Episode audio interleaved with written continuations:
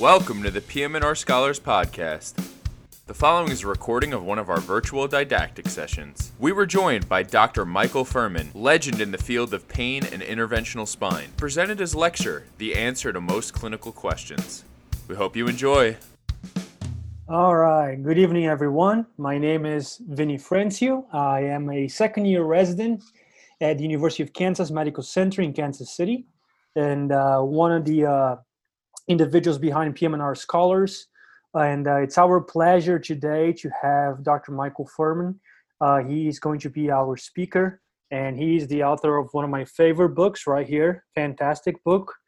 Um, and uh, just a brief introduction about um, Dr. Furman, he went to medical school Temple University, uh, uh, residency at Temple, fellowship at Interventional Pain, Georgia Spine and Sports. He is the interventional spine and uh, uh, interventional spine fellowship director at um, Orthopedic uh, Spine and Sports uh, in Pennsylvania.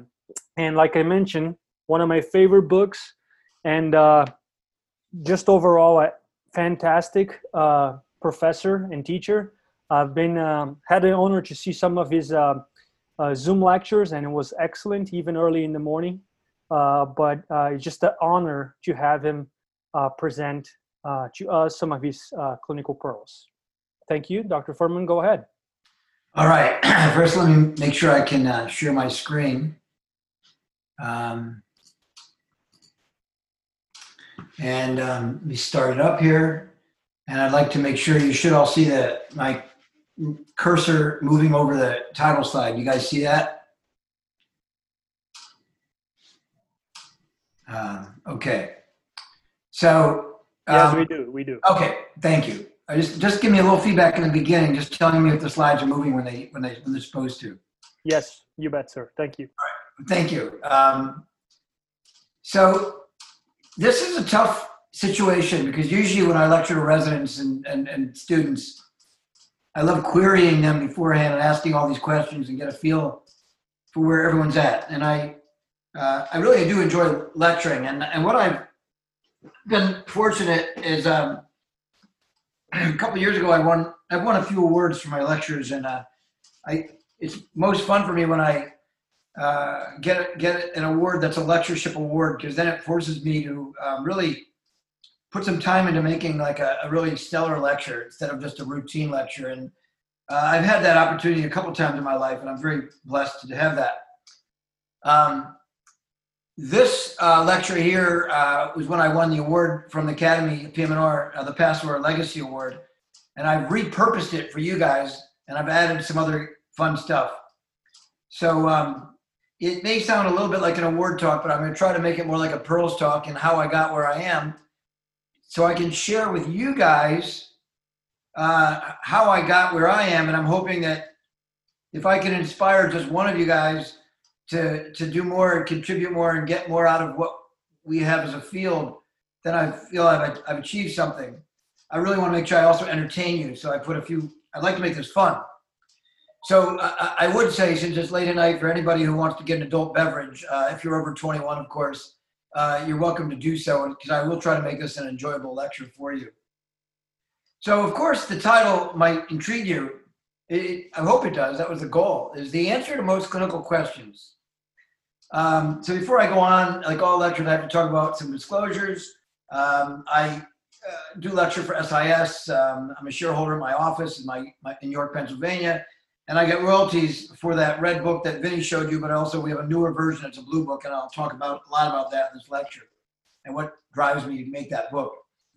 Um, so, the answer to most clinical questions, the answer. Are the slides advancing there, Vinny or somebody? Are the slides advancing? Yes, they are. Oh, good, good. That, that makes it a lot better for me. So, the answer to most clinical questions is actually, we'll jump right to it because some of you guys probably just logged in here to find out what the answer was so they can leave. So I'm going to get right to that answer very quickly. The answer to most clinical questions is not unlike the answer that people seek when they climb a large mountains and try to find some person on the top of the mountain to give them that answer. And they get up to the top of the mountain and they see this man uh, meditating, and they go over to him and they say, Do you have the answer? And he looks at them and he says, Actually, let me change the slide here. It's the same answer that many Talmudic Jewish scholars or other scholars sit around and they, they, they pontificate and they talk and talk and they ask each other questions and they, they, they try to come up with the answer and they get to it. They get to the answer. It's the same answer that I'll share with you. Um, and one of my fellows made me this uh, this slide, uh, this picture. It's in my office. Uh, for those who speak Japanese, that means sensei, and he gave that to me. Means teacher in, in in, in Japanese, and and and he thinks I have all the answers. So I, I think I should at least answer, tell you what the answer to most clinical questions is. And actually, my recent fellow made another one similar to that, and that means guru. He thinks I'm a guru. He doesn't. I'm not really a guru. I don't insinuate that I am, but that answer to most clinical questions. And then one of my fellows made me this little uh, eight ball. I don't know if you guys remember it, but when I was a kid, we would shake this eight ball, and then we'd ask it a question. And she made it so that when I shook the eight ball, it gave me that answer because she knows what my answer. Is. And the answer I'm going to tell you all to most clinical questions is Eh, it depends. That is the answer. It depends. And that's, if you want to leave now and are groaning right now, uh, that is the answer. And if you want to uh, uh, leave now, you can. That is the answer. But I'm going to explain to you why it's such an important answer and why I bring it up many a time. I do need to share with you that uh, you guys should really avoid this in all parts of your life, especially in medicine. Avoid the words always or never. So you can't say I never say, say I rarely say, or I frequently say. But I rarely say always or never, except if I'm using it in this sentence here. And I'm going to try to explain why all that comes into place as well. So the objectives of my lecture today is to again, hello, introduce myself. I'd like to share what motivates me. I'd like to attempt to answer the clinical and other questions that may come up, but I think you know the answer already. I'd like to describe how these clinical questions are related to musculoskeletal care. I want to discuss the evolution of spine and musculoskeletal care that I have seen in my short lifetime in our field. I'd like to summarize some of the research into these and other clinical questions that I've been personally involved in and what motivated me to do them answer, ask and answer the questions. I'd perhaps try to identify some future trends in spine and musculoskeletal medicine. And if we have time at the end, I made a few pearl slides, life pearl slides, that I just kind of put together that are fun to play with. And if you can make it to the end, I will share them. So, the old question from talking heads once in a lifetime. And you may ask yourself, well, how did I get here? experience. I do need to define experience. I'll do that later. But my mentors um, have taught me a lot. As that famous line from Isaac Newton if I see further, it's by standing on the shoulder of giants. And um, everything I have built on is because of my mentors. So I want to share my experiences, my mentors, and my passions. And I will briefly go through some of my mentors if I could do this. Uh, that's my my dad and my parents have always taught me to have a positive attitude and to value education and humor. And uh, my father still is within me. He, he passed away several years ago, as did my mom. And this is my mom in Hawaii teaching my girls to hula dance. Uh, my girls that are in this picture, uh, when I was in Hawaii getting an award, uh, they were a lot younger then, but I'm 20, they're 24 now. Those are my girls there. Uh, anyway, they're twins. So what I've learned from my mentors, um, I was a chem- chemistry major in, in college, uh, chem- chemical engineering in college. But my high school teacher uh, is the one who inspired me to go into chemistry, and he taught me to remain as logical as I can, and I try. And you have to have a logical approach to, to learning. When I was in uh, undergraduate, my um, my mentor was Dr. Glant, and whenever I would try to debate about something, about what I should do, which job I should take, and which master's program I should look at, uh, he kind of emphasized the important thing is do the right thing. And when in doubt, That's that's that that's an important one. And then I went on and got my master's at Cornell, by the way. And I've done karate. For those out there, I've um, done Shotokan karate, and um, I did eventually get my first degree black belt. And I learned once I got my first degree black belt, and I say this to my fellows, that, that starts the journey. I tell my fellows that when they go to my program, they get their first degree black belt. And when they go out into the real world, they're going to get second and third degrees on their own with life experiences.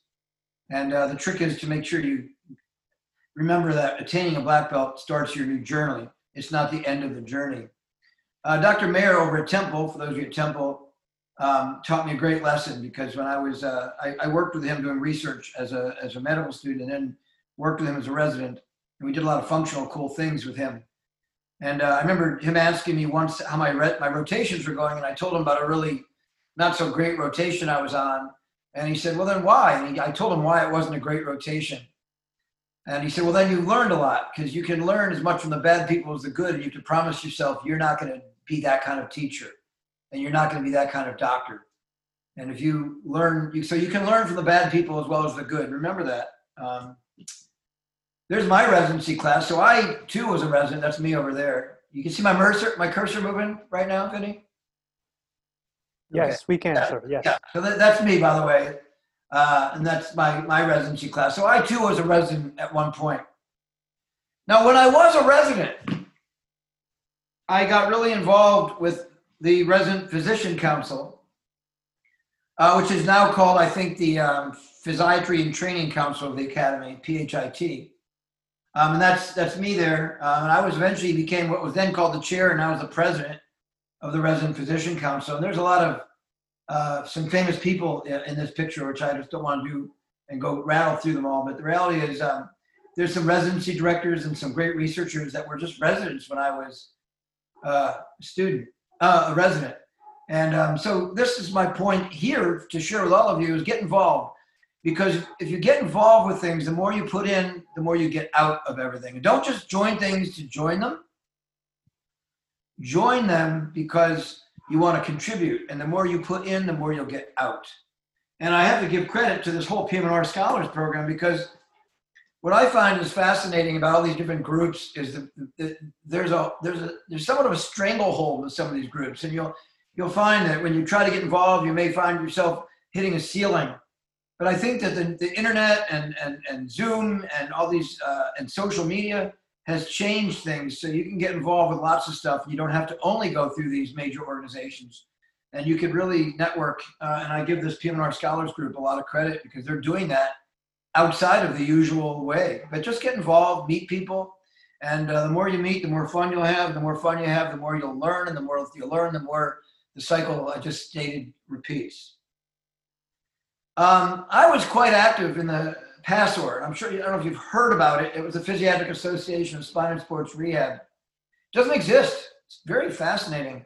When I was on the Resident Physician Council, I was actually uh, sitting on the board of the academy when when PASOR started 30 years ago, over 30 years ago.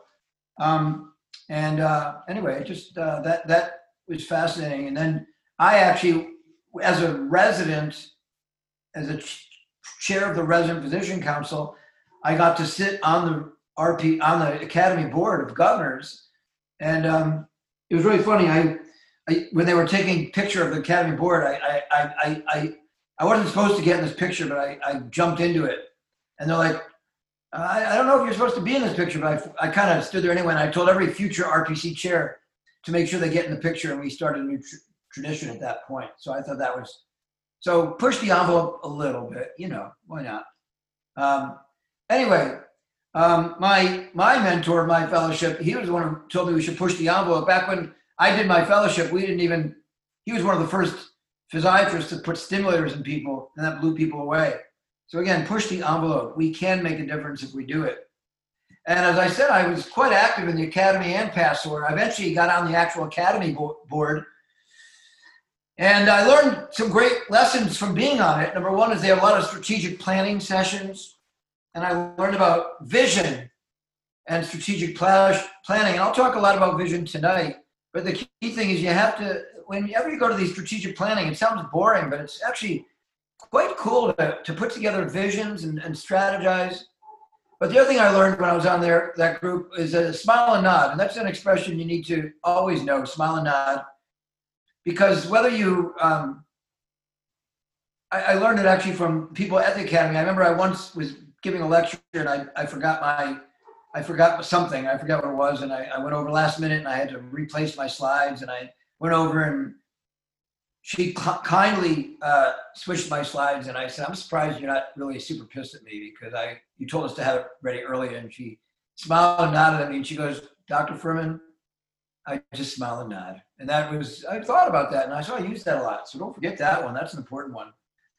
Um, this is me. I was, I created one of the first Academy and Passor uh, spinal uh, injection workshops back in the day when I had darker hair and that's just a picture of me doing that. And um, so that was the beginning of my interest in teaching. And I realized that the more you teach, the more you learn.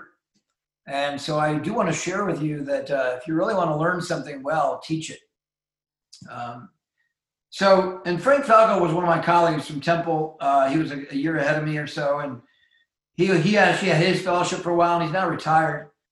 But he, he always taught me that you can always have fun while you're working. And, and whenever I co-taught it, courses with him, you knew the table with the laughter was Frank's. And uh, so it's really important that you have fun when you when you teach and work. Um, and there's many famous interventionalists that I've been had the pleasure of working with, and all of them have taught me that you have to have uh, always make sure you're working on good technique, the right technique, and, and understand the research behind what we do, and contribute when that you feel the research uh, is not necessarily uh, where you think it should be. Um, and what is interesting, bringing up the Passor again, is the Passor. I couldn't believe it. Uh, when I was on the Passor board, um, we were talking about dissolving Passor because our goal was to make, uh, we, we said, what is Passor? We, our goal was to make musculoskeletal medicine part of the academy. And we said we would eventually dissolve Passor if we achieved that. And that was very controversial at the time because there were a lot of lovers. And to this day, people don't know why we why we integrated uh, Passor into the academy. And that's because the academy has become everything about the academy has become very musculoskeletal oriented. And um, Passor integrated with the academy in 2008, and I was on the board at the time, and that was a very controversial time. Uh, here's a picture of me when I was on the Passor board. Um, you may recognize uh, this is Larry Frank. There's uh, Jerry Malanga, who's very who's Bill Michelle as a past. He eventually became president of the academy. You all heard of Jay Smith over at Mayo. That's Dave Bagnall. He eventually became president of the academy. Stu Weinstein was the editor in chief, uh, and then there's me. Um, anyway, and this is me when I was on the academy board, um, and uh, this is in Hawaii uh, when I also got an award uh, the Rosenthal Award, and uh, that's anyway. And that's me. I got my award, and of course, my daughters are holding the. These are my daughters. That's their friend who came over. They, they came to Hawaii and saw me get the award. So I would also add, if you ever are lucky enough to get an award, um, you know, I, I, brought my my wife, of course, but my parents. Uh, that's the greatest joy for a parent is to be there when you get an award. Um, needless to say, uh, my sisters my sister was there, and of course my children. And I feel very blessed that they got to see their dad get an award because you know they, they think I know something. Then who knows, you know. So um, getting back into it, uh, I, am thanking everybody, especially my current staff, uh, the OSS Health staff, who have a great attitude and team approach, and my current partners who've taught me uh, humility and patience uh, to be succinct. Um, They've also taught me about the four pillars of health, which I'll mention later in my lecture. Um, and um, I w- realized that you also have to realize, as I was doing this lecture, one of my, I practiced this lecture decades ago when another lecture, and one of my staff came over and said, You should thank your patients. And I had to think about it. It's true because we have to thank our patients. And what I want to add is what I have learned from my patients is that we have to do the care with their paradigm, not ours. So let me repeat that. The care that we give our patients has to be within their paradigm and not ours. So that means when you're going to a patient and you say, I think you need this and need that, you're going to get half. Well, in York County, you'll get patients who just want me to do what I want, and that's fine. But you're also going to get those patients that don't want to do an injection or they don't want to do medications and they want to do more conservative care. But then there's always that don't want to do the PT and want to go right. So you have to kind of change your plan based on what they want and not what you want. And my patients have taught me humility. Um, and what I mean by that is uh, I've gotten my share of letters of people complaining about me. Um, so I um, want to let you know you will get those letters, no matter how good you think you are, and how uh, humble you think you are, and how much you try to answer the questions, and read them, and don't walk away and say, "Oh, they're," uh, and come up with some name of what they are you have to look at it and sit back and say, okay, I can learn from this and realize that you can change and learn when someone offers you advice. And so, what I've also learned from my fellows and my daughters, uh, when I was teaching my daughter to drive, uh, she kept saying, I know, I know, I know. And instead, I said, instead of saying I know, every time you're dying to say you know, and I say this to my fellows, don't say you know, say thank you. It make it kills you to do it. I'm going to warn you. But when your attending says, don't forget to do this or don't forget to do that, you're dying to say, I know, I know, I know, but we don't want to hear I know. To smile, nod, and say, thank you. And so when my daughter was learning to drive and I would scream at her, avoid that car, avoid that car, she would grit her teeth and look at me with a very sarcastic look and say, Thank you. So work on that, guys, and that will help you going through life too. Um, so I've also learned from past and current fellows. Uh, one of the other reasons I love having a fellowship is I keep learning because what I'm doing now is so different from what I did 15, 20 years ago. And that's because you fellows keep coming through and teaching more and more stuff. Um, I learned from the famous movie Catch Me If You Can. That was a great scene where he, uh, a, a, guy who's not a doctor pretends he's a doctor um, and he's in the ER and he doesn't know what the heck to do because he's not really a doctor. And he looks at the resident who they think he's a doctor. And he goes, What should I do? And they, what would you do? He says to them. And they tell him what they would do. And he says, Oh, I concur. Do that. Do that. So that's what I do. When I don't know what to do, I ask my fellows what to do. And I say, I concur. So that's a great, that helps me a lot. And there's uh, our staff with um, a couple years ago, and there's my current partners in the front, some of them.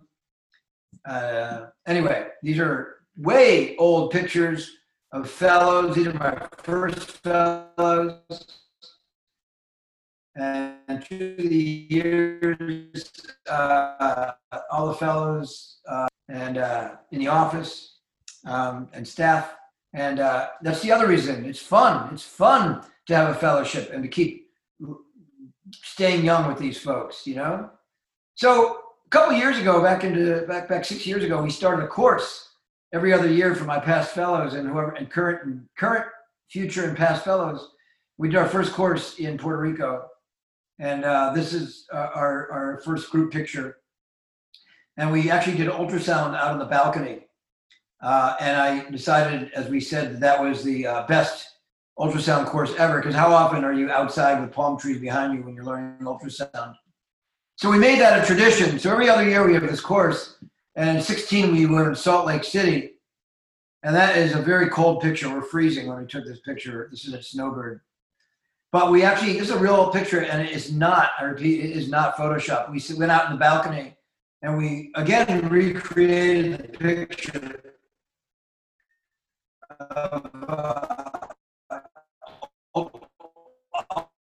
outside ultrasound and uh, went to uh, Tucson and had a course. Uh, and um, we, again, kept our simulation. We brought our ultrasound up to the waterfall and took this picture. And uh, so that's, as you can see, it's all about having fun and education all at the same time. Um, and then just this year, pre-COVID, are we lucky or what? We were in Jekyll Island uh, in Georgia, and there's our group shot that we all took, and there's our uh, ultrasound picture by the by the ocean. Uh, so I don't think there's many pictures like that of ultrasound by the ocean. So we're going to keep this tradition up, and uh, it's all for fun. Um, our our group keeps growing. Um, this is a colleague of mine, um, who invited me out to uh, Turkey to lecture. So I invited him to our like our our course, and he he came and joined us. So it's just been it's just been phenomenal. Uh, the more I more I give, the more I get, and the more I teach, the more I my family grows, and I feel very fortunate to have such a great family. Anyway, um, so uh, the family uh, family always does come first, and that's the big picture. Here's a picture of my my wife putting up my antics in uh, in, in New Orleans, um, and uh, at, one of the 2018 Academy meeting, and uh, my wife. And I want to thank her especially. And this is when I gave my this lecture I'm giving to you right now. Uh, these are people that attended my lecture, and I, I like taking pictures of groups. So this is the people, some of the people who attended my lecture in, in, the Academy with some of my mentors. There's Gary Goldberg. There's one of my past fellows, John Kirshner, and all these are past fellows and friends and past residents, friends, and and there's DJ and there's people from the cat from SIS that I know. And anyway, so moving on. Um, repetition is good. Good. That's one of my expressions I stole from one of my fellows, and one of my fellows made this for me. So repetition is good. Good. All right, remember that. So there's a great book called Raving Fans it's a short book. If you take nothing else from the book, it says, tell people what to expect, tell them what not to expect. It's a great expression because I think it goes for many things. Um, when I have fellows apply to my program, I tell them what to expect, and they say, and, and uh, I can give examples. I won't get into that. I have patients that come in, and they say, I say to them, let me tell you right now, I heard you're looking for narcotics. Uh, what what I will promise you is I'm going to give you the best possible care but don't expect me to write you narcotics um, long term. And so I tell them right up what to expect and what not to expect. Um, same thing with work related issues. I'm not going to take you off work, but I tell them right away what not to expect. When a fellow comes to my program, I have people who have been out in practice. Say, they say, "Hey, I don't need to do basic lumbar procedures. I don't need to do EMG nerve conductions. I just want to do this and that." And I say, "Well, if you apply to our program, this is what you would get. This is what you won't get." And it's important to do that when you are um, in any situation, uh, in most situations, I should say, because if you don't tell people what to expect and what not to expect, you're going to have unhappy people. When I started my job in the beginning, I was told I'd be a partner. This is over 20 years ago, and it wasn't going to happen. And that created dissatisfier for me because they told me one thing and it didn't come through. So just remember, tell people what to expect, but also tell them what not to expect. You could say, well, geez, if I tell them that, they may not want to come here. Well, that would be a lot better then.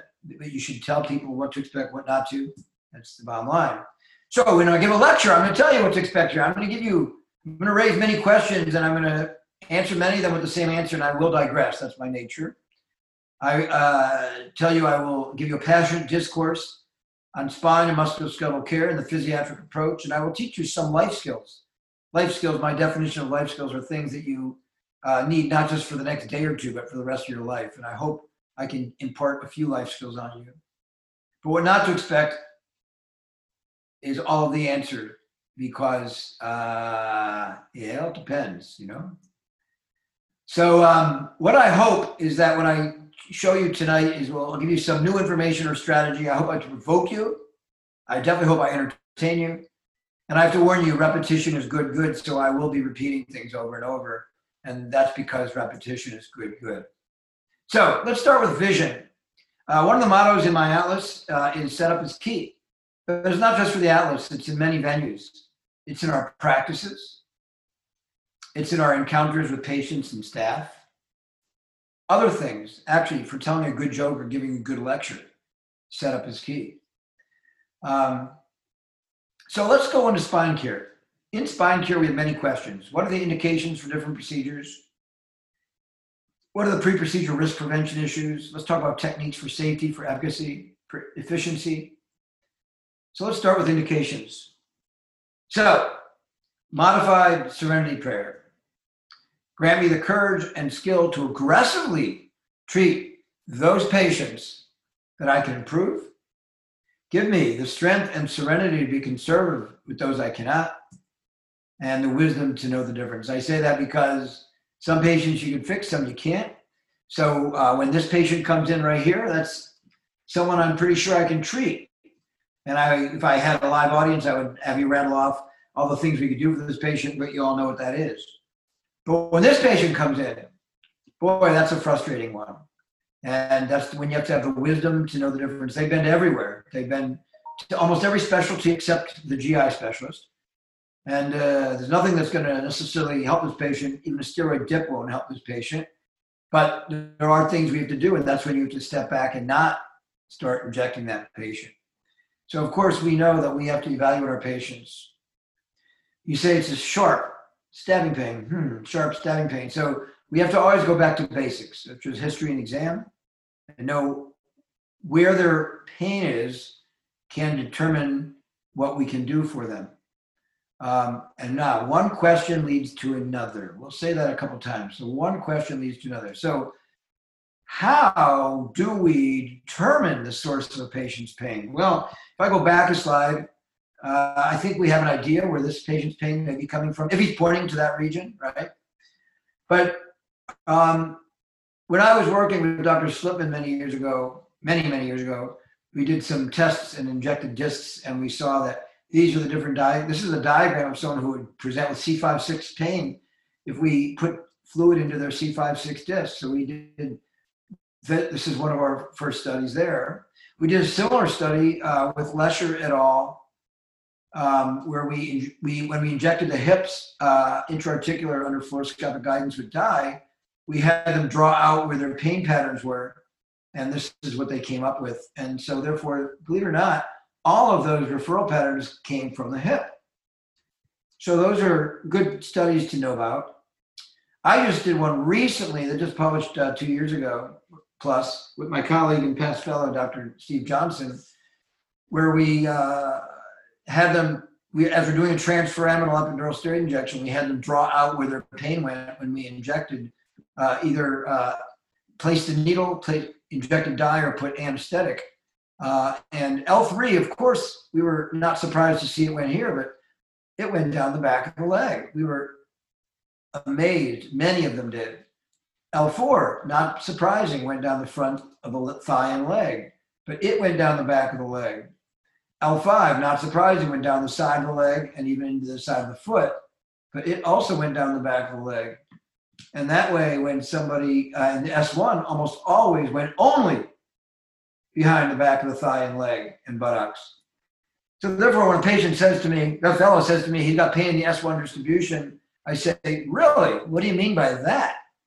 So just kind of, you have to rethink, this makes you rethink things. So anyway, um, so how should we determine the source of a patient's pain? And the answer to that is, by the way, it depends. Okay, so now I'm going to tell you about my recent uh, challenge and, and real passion is risk prevention with uh, anticoagulation, antiplatelet medications. Um, I want to tell you quick patient presentation that should uh, give you some pause. Um, patient's family calls and says, um, we're going to be canceling uh, dad's procedure today. And I said, oh, I mean, my staff picked this up. They go, oh, you're canceling the procedure um, do you want to reschedule? They go, well, no, not really. He died last night. oh, he died last night. And after they hang up, I say to my staff, were they in anticoagulation, by the way? They go, oh, no, no, he stopped it. He stopped it. Well, that's what scares me. I don't want him to stop it. Because so the question that comes up with that is this patient died waiting for a procedure for me. I, I never met him, but did I kill him anyway? And that's what you have to realize. People are on medications for a reason. ASRA has all these different rules about what meds we should stop. And I kind of differ with them, and I'm just going to show you what I'm talking about. What we're all worried about, what I call the boogeyman, is an epidural hematoma. That's a bleed. The exact risk is unknown. It's estimated to occur in less than one in 150,000 undergoing epidural anesthesia. Let me repeat that sentence. Epidural anesthesia, that phrase I'm repeating, which is typically a catheter. And when we're doing epidurals, we're not doing catheter placement. And they say, again, ASRA, that maintaining anticoagulations and antiplatelets increases this risk by approximately three times. So I wrote an article with one of my past fellows uh, for the PM&R Journal that says um, uh, it, was, it, was, a debate, one of those uh, point counterpoints. Should medications be held before lumbar epidural injections? So you have to ask yourself, why is the patient receiving the medicine? These are important questions. So when your staff says, the patient's on Coumadin, should I stop it? Don't just say yes or no. Say, why are they on it? What is the risk of stopping it? You need to understand that. We're doctors. Is the procedure warranted? Can it be changed to decrease the risk? And what is indeed the risk of performing the procedure without holding the medication? So you have to realize there's real risks of stopping these medications. They're listed there strokes, MIs, DVTs, PEs. They've all been reported in patients. And there's a study out by Endres, which is published, in, uh, and it's in the SIS guidelines, that on their end of 2740, um, when they maintained it, uh, they, they, uh, they had no hemorrhagic spinal complications in either the stop or the maintained group.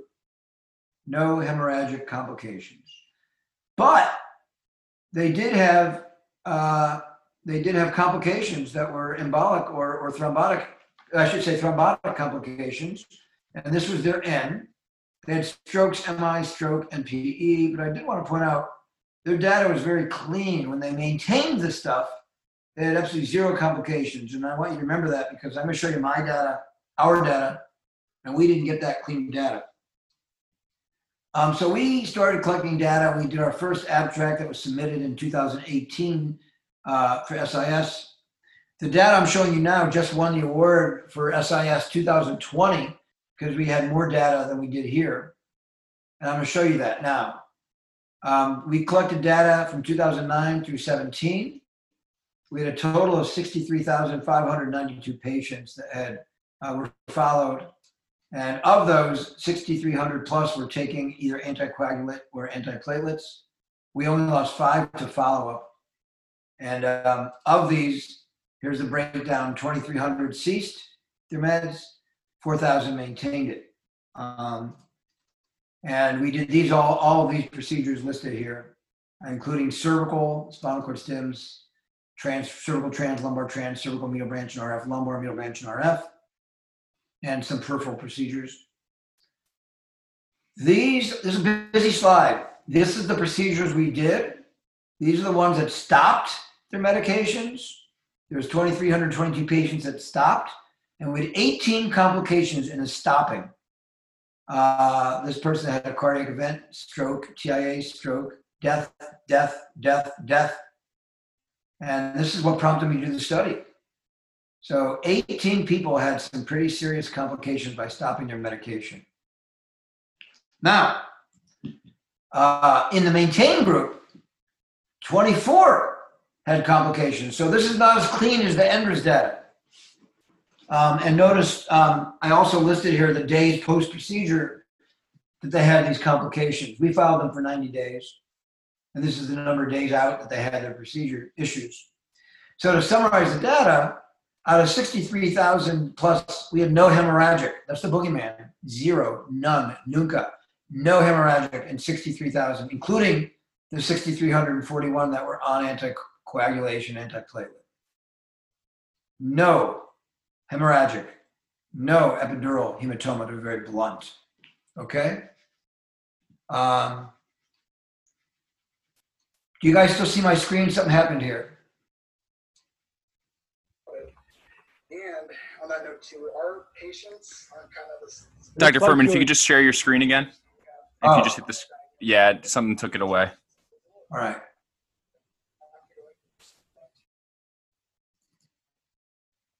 Are we back? Yes, we're back. All right. So let me summarize again. We had no uh, clinical, uh, we had no hemorrhagic complications in, in 64,000, 63,000 patients, including the 6,300 that were followed uh, on anticoagulation, antiplatelet. Um, the relative risk ratio of stopping was here. Uh, and the thing is, this was not in my data. uh, One of you guys has to mute, by the way. Um, so uh, in my data, um, in my data, there was um, uh, no, this was not a significant difference. So it, it there were more, it was more risky to stop them to maintain. To, and you get because you would get the you get the anti um, throm, you get thrombotic events, but it was not considered. It did not demonstrate statistical significance in the data. We're still analyzing the data. We haven't published yet because we still have to tease it out. And I played with the data a little bit. Um, so this is, this is a summary slide of what I just told you. But what we did is we took the time and we're going to see, this is the blue is the ceased and the green is the maintained. And we're just trying to see if there was any time period that had more risk. And that, that's it. We haven't published this yet and we're still working on it. But I did want to share that data with you and tell you that I want to, this data builds upon previous research and makes it think twice before you stop this medicine. So we go back to that question now. Should we maintain or stop a patient's anticoagulation, antiplatelet medication prior to procedure? And I would say the answer is it depends. It depends, but probably not. So I just Doctor, told- Dr. Yeah. Furman, sorry to butt in again. If you could just hit the escape button and then go back into your presentation, we see the presenter view. So we have your uh, like your next slide up on the screen as well. not a problem. Thank you for letting me know.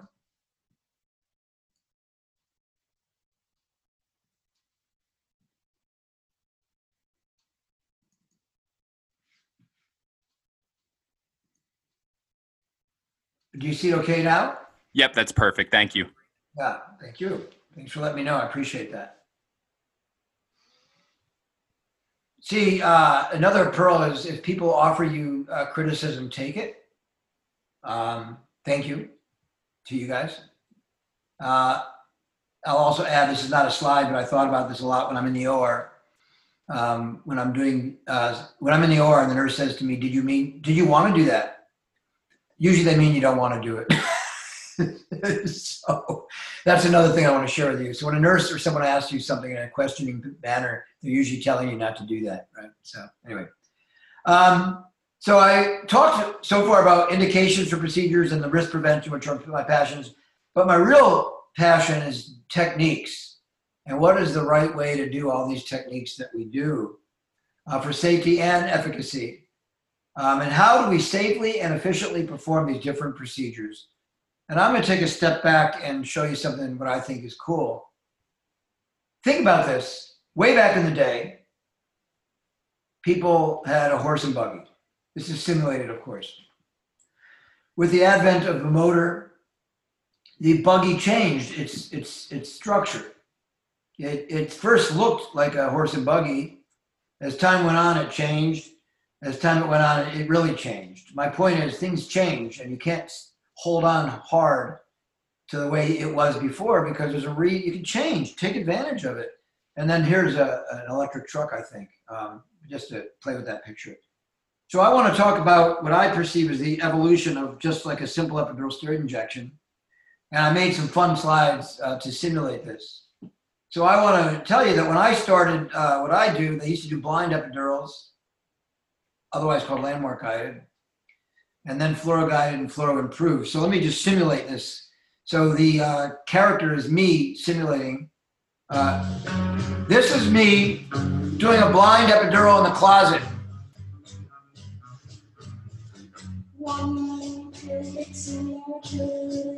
And when I'm doing it, if I was to hit the nerve, my patient would tell me in black and white. As I got older, do an epidural fluoro. In color, mind you. But if I hit the nerve, they still let me know. My fellows made me this. Gotta know how to use the equipment right, you know? This is an old C-arm. If you're not careful, he just got hit in the head with a C-arm. He's not gonna let that happen. So his co-fellow, Michael Quo, comes in. He says, we're not gonna, I'm not gonna get hit in the head. I know, I'm gonna be real careful. I'm not letting that happen. I'm gonna go into lateral. Oh, just having fun there. So uh, my point is, uh, and this is uh, they were joking and pretended that they were doing their hair with the fluoroscope. I don't recommend that, by the way. That's not FDA approved for that application. Um, anyway, So the point there, this is my old fluoro room when I got out of fellowship, by the way. Talk about old stuff. So um, now we have improved fluoroscopy. We have we do things setting up a nice trajectory view, use the fluoro the way it's supposed to be used, place the needle, and the patient lays there like this with no complaints. Of course, it's not always that simple. So we use our our book that that, that uh, you guys were kind enough to to show. That was our first edition, and here's me proudly showing off the second edition when it came out. And um, I did want to show you um, the, the principles uh, of this book and show you some, some good stuff that we've been doing. And this is my real current passion and where it's going. I don't know if you, you use the book, know that we first do a trajectory view to identify a needle path. We use multiplanar imaging to make sure we know where our needle is. We have to always know what our safety view is, which is what we don't want to hit. We confirm again with multiplanar imaging, and then we put contrast in, and we want to avoid suboptimal flow. So I'll just show you what I mean. By the way, this book was is not just me alone. It was put together by many past fellows and colleagues through the years, and I was able to get them all in one place, sort of with a little bit of Photoshop. If you can tell, there's a little bit of photoshopping in there. So that's almost all the authors uh, of the atlas, and I put them all in one picture uh, with the help of Dr. Patel. That's Shaunak Patel. He did all the photoshopping for this uh, this picture. And just to share one more thing is if you really want to have fun and you look in there, Dr. Patel is in this picture three times. I uh, just want to tell you that, and you can look around, and I can't show you now because then you lose the fun of finding his other two pictures in there. Um, so this is the trajectory view, uh, where you set up for transforaminal uh, the needle, and it's called trajectory because you're going to shoot down the needle in place. You're going to shoot down and bring your needle down, so it's shooting down the beam. Um, the trajectory view can use for interlaminars as well. And then you'd, of course, do multiplanar imaging. It's really important that you don't have only one view because when you have only one view, it's no view. And this is a good example that one view can confuse you. And there's a picture from the internet. I didn't make that one. That see, one view would have confused you. You have to get that other view so you know what's going on. And there's our icon to remind you that you need multiplanar imaging. One view is no views. The safety view is the view that confirms the needle doesn't go where you don't want it to go. Now, mind you, that's a double negative. Purposely, it's a double negative. You want the needle affirmatively to go where you do want it to go, but more importantly, you want it not to go where you don't want it to go. And that's why it's called the safety view. A good example would be a cervical interlaminar. This is a spinal cord. It would be bad to put the needle into the spinal cord stimulator, and that would be our safety view, a lateral, which is actually hard to see. So because of that, we talked about the contralateral oblique, and uh, you'll hear a lot about it as you get into interlaminar interventions, and that's because the beam shoots down the lamina, and the needle, when it crosses the lamina, you'll see a certain view. And this is because when you do a lateral, you can't see it that well because the shoulders get in the way.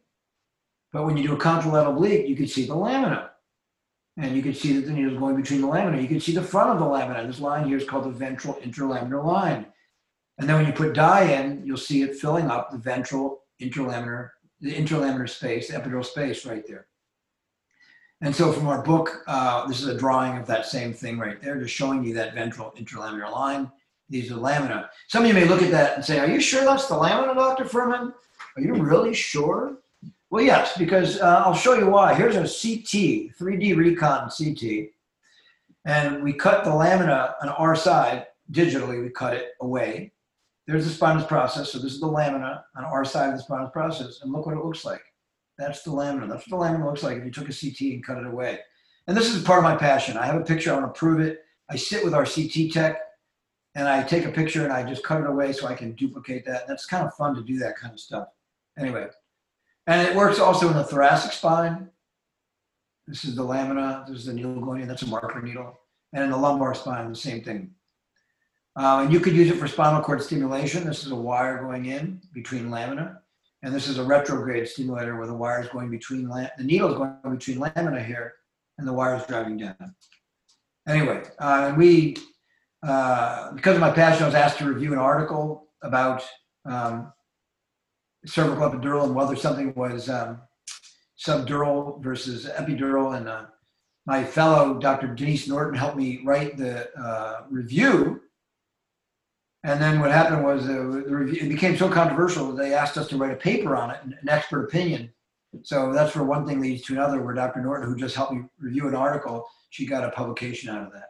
So anyway. Um, so it's important as you're injecting, you need to know what to expect when you're injecting. That's really important. What to expect when you're injecting.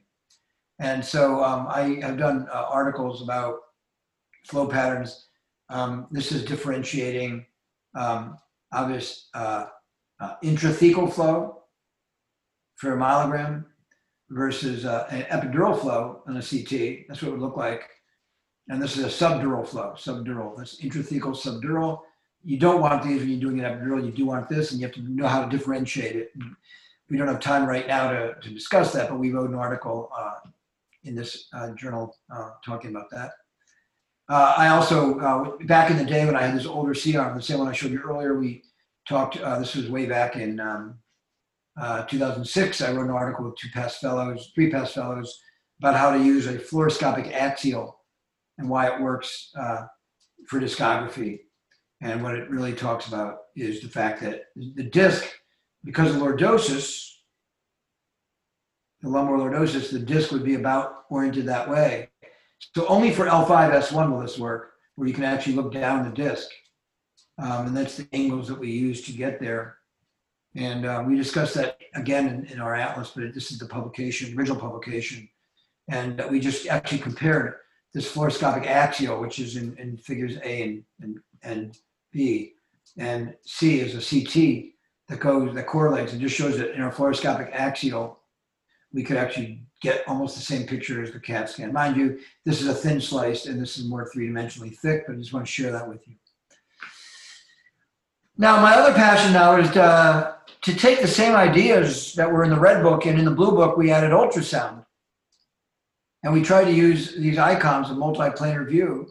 Here's a picture of me doing a stellate ganglion block uh, in, in plane technique and just showing you with pictures in our book uh, how the needle comes in and we drop it down to the stellate ganglion right here, avoiding the carotid artery, uh, jugular vein, etc. And I'm just showing you the same principles are uh, to make sure you're being safe and know what I'm trying to avoid when you do these pictures. Um, and then this is the uh, hybrid uh, fluoro confirmation of that same sympathetic block, different angle. Um, you could also do cervical medial branch blocks under ultrasound, and we've been doing that. This is Paul Lin uh, my, my, my colleague Paul showing that with uh, one of my past fellows for the book.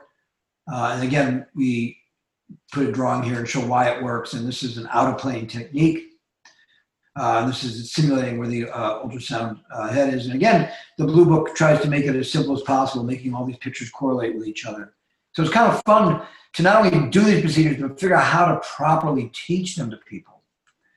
And these are just more pictures saying the same thing. Um, and how to confirm it. Um, one of my other passions is the transitional segments. Is would, would you call this L5? Would you call this S1? And we wrote an article about this. And one of my past fellows, who's now my partner, helped me write this article. And that's another passion, and we don't have time to get into that. Um, it's very important that you understand your dye patterns. This is a live dye pattern under digital subtraction. And you can see how pretty that looks. That's a cervical transforaminal. So that's kind of understand what, what to look for. That's ideal. And then here's a subtle uh, intravascular injection. Uh, and if you look really hard, you can see the blood vessel. Yeah, it's subtle, isn't it? Uh, be able to recognize that. That's why you need to do live flow, and we would call that suboptimal. Okay. Um, so we have a study based on all these interests that um, I did years ago, back in 2000 uh, one of my first articles that talked about the rate of intravascular injections was 11.2%. It's higher for S1s. But if you pull back on your syringe and aspirate, it's only it's less than 50% sensitive for finding that blood vessel. We did that in the lumbar spine, and uh, we also did that in the cervical spine. And again, uh, similar results in the sense that um, pulling back on the syringe was only uh, less than 50% sensitive. So you have to really do live fluoro. That's the bottom line of that. Okay. And uh, so that's, that's the goal there. we also uh, in our atlas talk about um, spine masqueraders. The, here's a picture of the hip hip injection and an ultrasound guided hip injection, and just showing you we use the same principles of teaching it.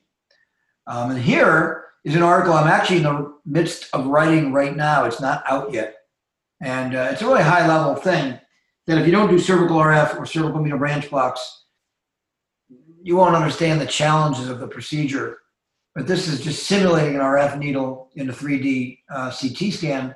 Your needle has to be here. The C arm uh, actually shoots through the neural foramen. So that's why it's called a contralateral oblique. In this case, it's a different reason it's a CLO. It's not a CLO because of the lamina, which is here. It's a CLO because you're shooting down the foramen. And um, so you have to identify in your fluoro what the foramen looks like. And um, I can't spend a lot of time with that, but I just want to make sure you understand that's why this works. But there's another view called the off lateral, the contralateral view, which is the off lateral. It's not as steep, and it's really helpful for separating the two joints out. And here's the two joints being separated, and there's the needle in the more posterior joint. And I just gave a lecture for SIS, uh, and I'm showing that here, um, where I'm- talking about how these split. So I'm trying to show here the C-arm moving live. I'm trying to teach the video live. What I'm doing is showing these two Z joints splitting with a live video. So watch, I'm showing that here where I'm going to bring them together now and watch the fluoro angle while I do it. I'm trying to show with a live video how you separate how you separate the two Z joints and how you bring them together. And I'm trying to make sure I, I clarify that point. So the point I'm just trying to show there, this is my new passion, and many of you on this phone call, on the Zoom, know that I've been doing a lot of live Zoom lectures, and that's my passion, is to now be able to go live with fluoro and live uh, imaging and teach these things, not just with static imaging, but to create videos to teach these things. So here's some more screenshots from our live Zoom where I have a hand cam here, which will let you see me drive my needle here, me spinning the C arm, and this is just me showing medial branch block RF and intra-articular facet. And then I'm trying to correlate these same pictures here with our atlas. So they all work out. So it's really important that we understand as I'm showing you all this technology, we have to use it fully, but don't do it stupidly. So anyway, um, that's going back to the original picture of the Hummer or whatever. So anyway, so you may ask, how do we safely and efficiently perform these different musculoskeletal procedures? Well, it depends. And again, I want to credit my my co-authors from the uh, Atlas E2 who've really helped me with that. So moving on, I have more questions. Uh, how do we do these efficiently and safely? How much injectate should we use? You know, you walk into a room, you're you're you're a student or a resident, and you walk into your attending, and you say, how much volume should I put in my syringe? And they say, that's a good question. Well, how would you answer that question? Well, you need to know what volumes we use for a procedure. And our first time I asked that was, I had a question, is it really possible? I don't like the expression selective nerve root block because, and I wrote an article about this, the nerve root is right here. It changes names as, it, as, as, as it's the frame, and right here it's called the spinal nerve. The spinal nerve, and then it splits into the ventral and dorsal ramus. Again, this is the, just right here is the nerve root. And uh, I'm just showing you that because it's important because what's the word selective? If you're injecting out here and you're selective, meaning it doesn't go to any levels, I want to show you when the dye goes in here, it goes out a different level. That's not selective. So if you're out here, you're selective, but that's not a nerve root. It's a spinal nerve. So you can't do a selective nerve root block. That would be a selective spinal nerve block. If you're in here and the dye goes all over in here and it comes out the side above, it's not selective. So I wrote that and that prompted me, one question leads to another, to actually do a study, uh, and I published it in 08, trying to answer that question. And we saw that even 0.5 was consistently non-selective and could not be re- reliably used. That study led me to um, another one where we started to figure out, we wanted to, as I was doing that, I realized another question is what volumes do you need to reach a specific landmark? So we broke out these landmarks as what volume and transforaminal would it take to get up to the level above or the level below or just get to this pedicle here? so we graphed these cumulative volumes and we identified that um, to get to the uh, superior intervertebral disc, which is pink, uh, almost 100% of the time, four, four cc's would get there, maybe three. Uh, inferior, similar volumes, but if you wanted both superior and inferior, uh, it would you'd have to put about three, four, and it's still not 100% of the time. So that's why it's almost better to look at your vo- look at your dye pattern before you decide what volumes to put in.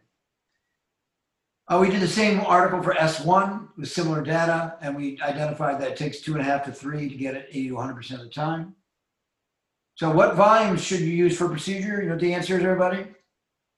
It depends. Okay, so are epidurals efficacious? And uh, here's an article where we um, we uh, did a pilot study um, for epidural steroid injections, and bottom line is uh, we anyway, so uh, it, it, it, it was just a pilot study.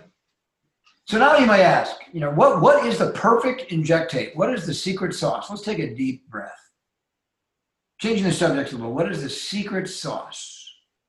This is a big topic now because in regenerative medicine, people are talking about all sorts of PRP, platelet rich, platelet poor, platelet lysate, all these different stuff. There's a, we were involved with the Biostat fibrin sealant intradiscal study. We were also involved with the Cascade adult stem cell study.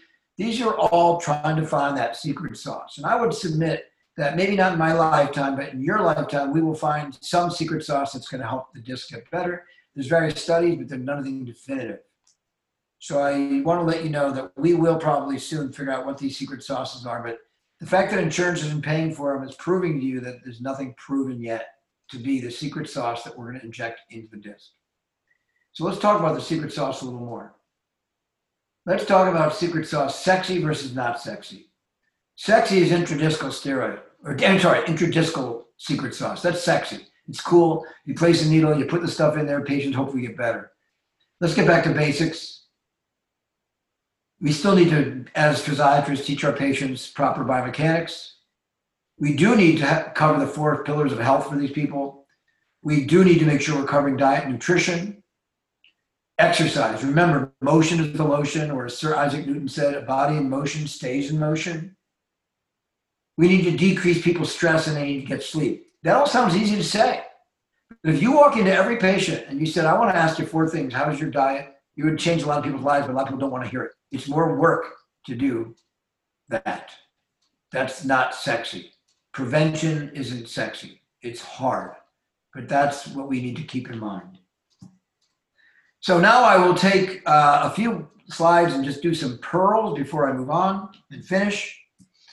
Uh, a moral compass. We need to have a moral compass. Uh, you can always think of someone that you look up to, or be it a religious person, uh, someone uh, spiritual, and ask yourself, what would so and so do? Someone who's one of your past mentors, you can wear a wrist bracelet on your that says what would so and so do. But you need to have that in your mind as you're about to do something on a patient, to a patient, in life in general. And you should always be asking yourself, what would so and so do? And that will give you the answer of what the right thing to do would be. Then there's the Yo Mama rule that was stolen from Dr. Dreyfuss. That's my mom with my 24 year old daughters when they were born.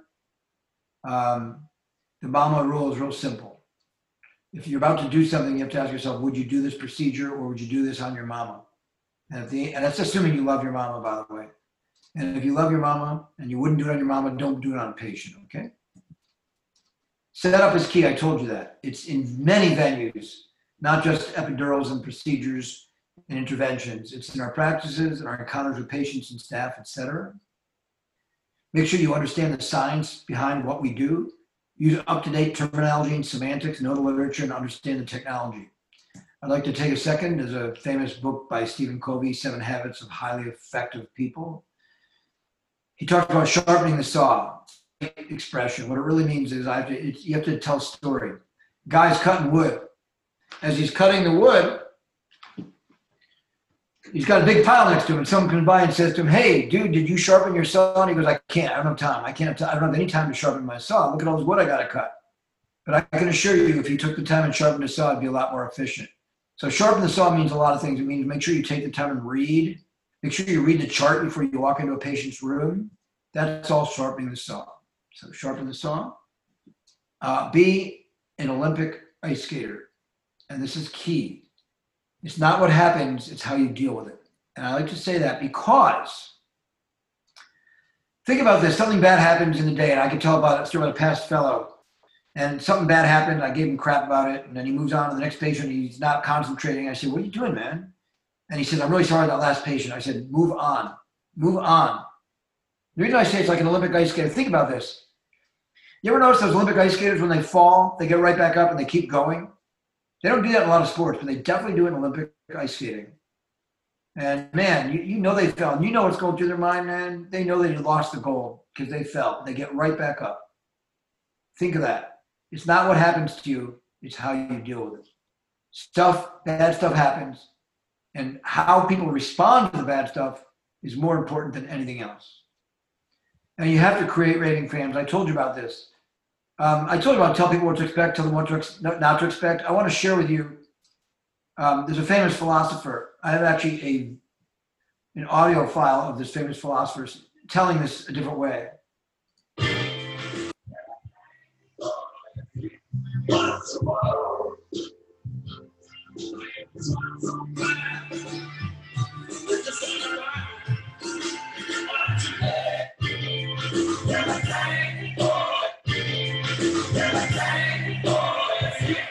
So the point of that is you can't always get what you want, but if you try sometime, you'll get what you need, as Mick Jagger said.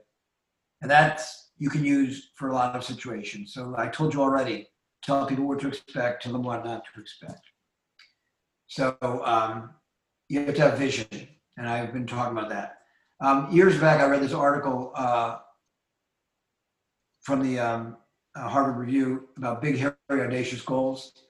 And Sony in the 50s, they said they wanted to become a company. Back when I was a kid in the 50s and 60s, uh, jet made in Japan meant crap. And Sony back in the 50s just said they want to become a company most known for changing the worldwide poor quality image for Japanese products. And uh, they came out with the Walkman, and I don't need to tell you what Sony has now. Um, and that's just it. They had a big, hairy, audacious goal. Uh, don't be too crazy in your goals, of course, but be realistic. Uh, when I gave my first lecture, I showed you when I was in Hawaii, my kids were younger. I put this slide up. I said, physiatrist, that was my goal. Big, hairy, audacious goal. The physiatrists should be known as the premier spine care researchers. They should dominate neuromusculoskeletal care.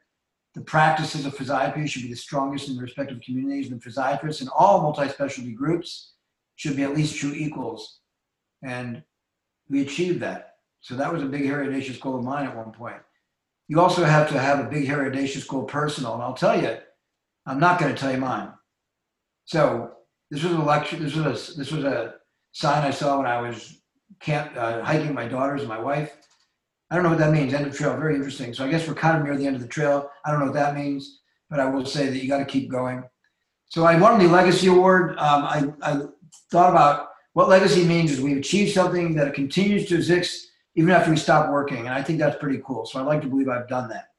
So hopefully I've made you all think about things today. And remember, it depends. Uh, just remember, it depends. Um, so my past fellows and you guys are our future. And so my legacy, I'm leaving my my contributions and my past fellows are going to become our future uh, in academia and in clinical. The quality of our lives are determined by the people we meet, the books we read, the questions we ask.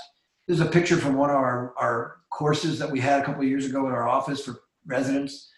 Um, so my, I like to believe the patients I've met, the research contributions, my past fellows in the future, Kate, past fellows in the future, and the publications and books are my legacy, I hope. And I just want to end with one thing, and I'm going to answer questions for you, is that I don't always have the answers.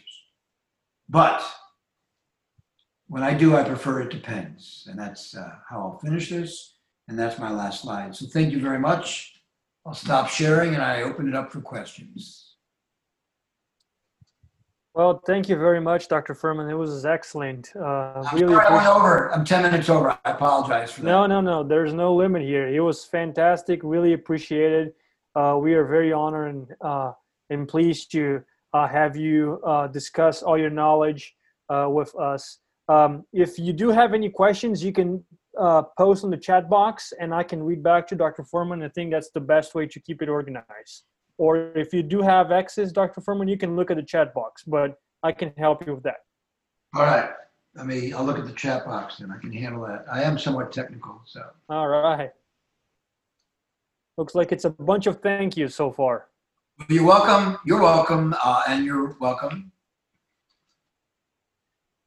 Yeah, so one person did ask about the access to the videos that you were discussing that I think it's part of your uh, series with your book. Yeah, I'm still trying to work out some copyright issues um, because I, I don't own all the pictures in the book, and um, I'm not sure where we're going to go with it right now. Um, we'll see where it goes. I might have, I may eventually create a channel on uh, YouTube or Vimeo for them, uh, and I'm I'm working on that now. But I need permission to do that. Also, the original videos didn't have the quality I like. I'm just slowly evolving, and they're a little choppy. trying to get them cleaned up, but eventually, hopefully, I hope to do that.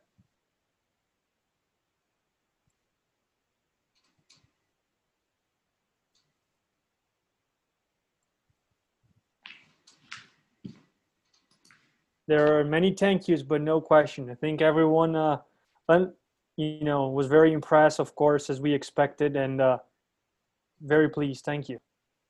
All right. Well, thank you, everybody. And um, I will tell you, um, for now, and I apologize because this does have an East Coast bias right now. Um, we will resume them again. Right now, we have new fellows. Um, my goal is to continue doing some of these early morning, Friday morning uh, uh, videos, and we are doing them uh, on Friday mornings at 6:30 a.m. EST Eastern Time. So I really apologize to you West Coasters because that's pretty damn early, uh, or even mid mid coasters, uh, mid mid midwestern, etc. But um, we're I'm trying to figure out a way I can release those videos like at least for three days after we do it, so that people can watch them. But we're, we're still trying to work out some details. But for now, we only have live and they would be their Zoom lectures. Um, and um, anyway, uh, I see. Do you have any fellow workshops coming this year? No. Well, I mean, we had one this year. Oh, fellow workshops? No. We did have resident workshops, um, and we had to cancel this year because of COVID. I'm sure you've heard of COVID. Um, and uh, I don't. We we don't really have any fellow workshops because it's just a little overwhelming. Um, we can't do it all. Um, so, so we'll, we'll, but that's why we're just kind of doing the Zoom lectures so we can reach more people. So, well, thanks a lot. Yeah, I've been, uh, I've had the pleasure to join some of your early morning lectures. I'm in the Midwest, but it's still, you know, 5:30. I'm getting my breakfast and uh, getting some learning on early in the morning. So that was excellent, and uh, we can certainly, uh, uh, you know, have you over again and and get you some of uh, you can hopefully go over some of your procedures as well. And as uh, I know we had that discussion before, and uh, I'm sure we're going to have a great turnout with um, more people interested in, in going over your procedures. And we can certainly arrange an early morning lecture for that as well, if it's interest of the group as well. Right. Um, I see one one gentleman uh, did comment in the com- here about um, little confusion. I, I, did want to show you some basic stuff as well as some advanced stuff. So I apologize if I overwhelmed you with the more advanced uh, contralateral oblique and things like that. But that's something you will eventually know if you become a spine doctor. Uh, and uh, so I, that's, but I want to make sure you understand. I want to show you all all extent of my interests, the simple stuff to the advanced. And I try to be very pragmatic in most most of the things I I'm passionate about. Um, so that's why a lot of times it comes up with a question that I'm pondering on. That's kind of how it these things evolve. So anyway, but thank you, everybody. Well, we we thank you. It was excellent, and uh, we hope to have you again sometime. And uh, it was fantastic. I hope everybody buys your book because not because you know it's it's the best book I have, and I gotta get the second copy. You know, the blue, which is my favorite color. So it is really a fantastic book, and uh, we really appreciate um, all your time and your effort. You know, not only teaching us, but for the profession, for everything that you have done. We appreciate your wisdom and sharing your words. It was excellent. Um, so thank you very much for you know spending an hour and a half here with us. We really appreciate that. I know we're I know you were very busy. Thanks for letting me share this lecture. Obviously, it took a lot of time to make it, so I'm happy to share it. So thank you, everybody. Thanks for joining. Well, Thanks for sharing my passions. Well, we thank you again. Just a final just a final message here with PM&R scholars for those that are on the call for the first time and you are not familiar with our group. Really, we um, are just a group of students, residents, uh, early career uh, fellows, and uh, physiatrists that we connected through social media uh, originally and now evolved with, during the COVID time, utilizing Zoom platforms and GoTo meetings and other platforms like that to connect the field with. Um, you know, all over um, the United States and across the world. Actually, we had some people to comment here in the presentation today that we had some uh, audience from Iran, from uh, Morocco, and things like that. So we are just very happy to have you know everybody join us. And uh, the goal of our group is to provide a free um, environment so everybody can learn and can share wisdom and can share uh, just constructive ideas. Like Dr. Furman mentioned, we are really trying to push the envelope to, uh, you know, just expand and kind of get involved and uh, not only establish something that, you know, hopefully we can see in the next few years continuing. Just, uh, you know, as the new students come over and new residents, uh, we certainly want uh, this group to continue to promote a connection between the students, the residents, the fellows, and the early career physiatrists as well. So uh, that's the mission of our group. If you want to learn more about it, it's free and uh, we are also doing a virtual residency fair that all the students can join. Our website is pmrscholars.org, and you can join there. And um, if you sign up with your email, and that's all you need, you will receive the link with all the information um, with our upcoming lectures, educational lectures, as well as our virtual residency fair that we are uh, doing. We have about 60 or so programs in the entire country that are doing a uh, 20 minute presentation about uh, their program um, for the upcoming match. So if you have any questions, go to pmrscholars.org. And I'll just echo what you said is that I still want to let you know that I, to this day, still have friends uh, and colleagues that I am in touch with that I worked with um, from around the country when I was in the resident physician council same idea is it's it's really cool to to meet people from around to, uh, that get out of your get out of your local environment and meet people who are as interested in you and as, as and, and enthused as yourselves. And meet other folks doing what you're doing and uh, you can develop some really long-term relationships. Uh, the more you give the more you get. Just keep that in mind whether it be with PM&R scholars or even the resident physician that physicians in training of the academy. So uh, just uh, get involved, and uh, the more you put in, the more you'll get out of this stuff. And so I want to echo what Vinny is saying there. So thank you very much, and thanks everyone for joining us. Have a good evening, and uh, we'll see you next time. Thank we would again like to thank Dr. Furman for his time. If you'd like to check out more sessions or join one of our live sessions, head to pmrscholars.org.